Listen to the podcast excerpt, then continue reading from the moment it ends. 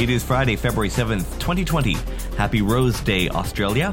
I'm Tod Maffin from EngageQ Digital. Today, a strange bug at Google My Business, some nice changes coming to shopping campaigns on Bing, how will Instagram's new revenue share affect your marketing efforts, and Netflix has finally added the one thing that we have all wanted all along. Here's what you missed today in digital marketing. Once you've been in marketing for any significant length of time, you realize that you, your colleagues, and everyone else in your marketing department actually really works on just one thing. No, not filling the funnel or getting leads, but in the end, we are responsible for the brand.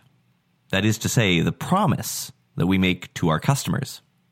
And some marketers are now giving thought to how their brands may be affected by automation, machine learning, and artificial intelligence. A new study from Bynder of 1,000 marketing people in the US and the UK found that 77% of us are concerned about AI and its impact on branding. So, what's the connection? Well, think about mass personalization. AI can, in theory, let us highlight different parts of our brand story to different people. One shopper might be interested in your environmental work. One may only care about discounts of more than 33%. Another third might be secretly hoping to work for your company. A computer algorithm could be responsible for telling those different parts of your brand story to different people, depending on their interests. And therein lies the problem. When an algorithm controls the rollout of your brand narrative, you, as a marketer, lose control over the subtleties of that story, the order in which the story is told, the pacing, and so on. That's apparently why more than three quarters of the people in this study were concerned. 23% said outright that branding cannot be automated. One other interesting finding, and this is great news if you have a product that serves the digital marketing space, more than two thirds of those studied say they plan to increase the number of vendors they work with in 2020. Something weird is happening over at Google My Business today. You may know that they recently introduced the ability for brands to create posts, sort of like how it's possible to add text content into a YouTube feed. Well, now comes word from hundreds of brand managers that say their posts are being rejected by Google en masse. The search engine forums this morning are lit up with a ridiculous number of screenshots of people's rejection messages. For its part, Google hasn't said anything about it, but it is possible based on what some people are saying in these forums, that this is a bug, not an actual rejection of your content. Some people even say that even though the post is showing as rejected in the Google My Business dashboard, it is actually making it out into the world just fine. There's more speculation out there that Instagram may soon be launching a revenue share program for creators who use its IGTV platform. That would get it competing a lot closer to YouTube or Facebook Watch, where video producers make 55% of their revenue from ad breaks that are jammed into their content. Until now, the only way to get paid for putting IGTV content up came if you were a celebrity and you had a private deal with Instagram to cover some of your production costs. But this lack of monetization may have been part of the reason IGTV is a bit of a ghost town, with only cross posted YouTube videos or promotions for content elsewhere. So, what will this mean for you as a digital marketer? For now, nothing really, but if this does indeed come to fruition, you can expect more people to spend more time making content specifically for IGTV. That will bring more eyeballs to that section and, in turn, give you another channel to consider getting your brand story out on.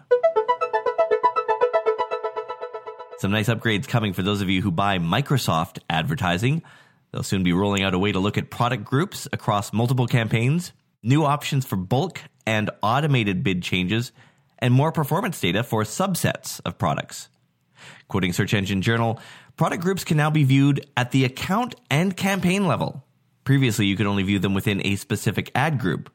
And a new filtering feature will allow users to quickly and easily drill down to specific product groups based on a number of different criteria. With this new list view, advertisers will now have the option to apply bulk bid changes to their product groups. Also, they'll be implementing scripts across shopping campaigns, so if you buy ads at scale, this will make it easier to make changes. Expect those new features in a couple of weeks. And finally, and this has nothing to do with digital marketing, but I thought you would like to hear about it. You know how when you're scrubbing over show images in Netflix and every time you hover over a show for like a second, it starts auto playing a trailer? Well, now you can turn that off. This is something that we have been asking Netflix for for years. Well, they've just added it now, and here is how you do it. Now, this only works on the web version of Netflix, not the app.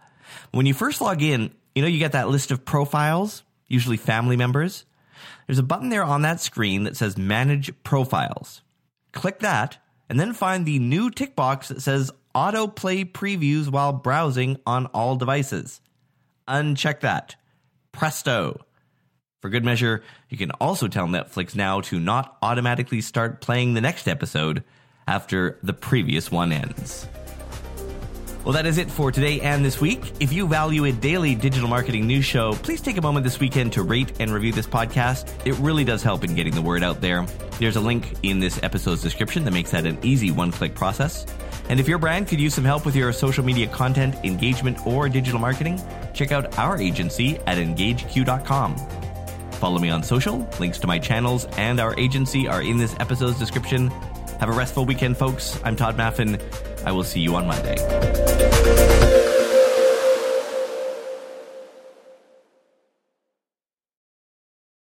For the ones who work hard to ensure their crew can always go the extra mile, and the ones who get in early so everyone can go home on time, there's Grainger, offering professional grade supplies backed by product experts so you can quickly and easily find what you need. Plus, you can count on access to a committed team ready to go the extra mile for you. Call, clickgrainger.com, or just stop by. Grainger, for the ones who get it done.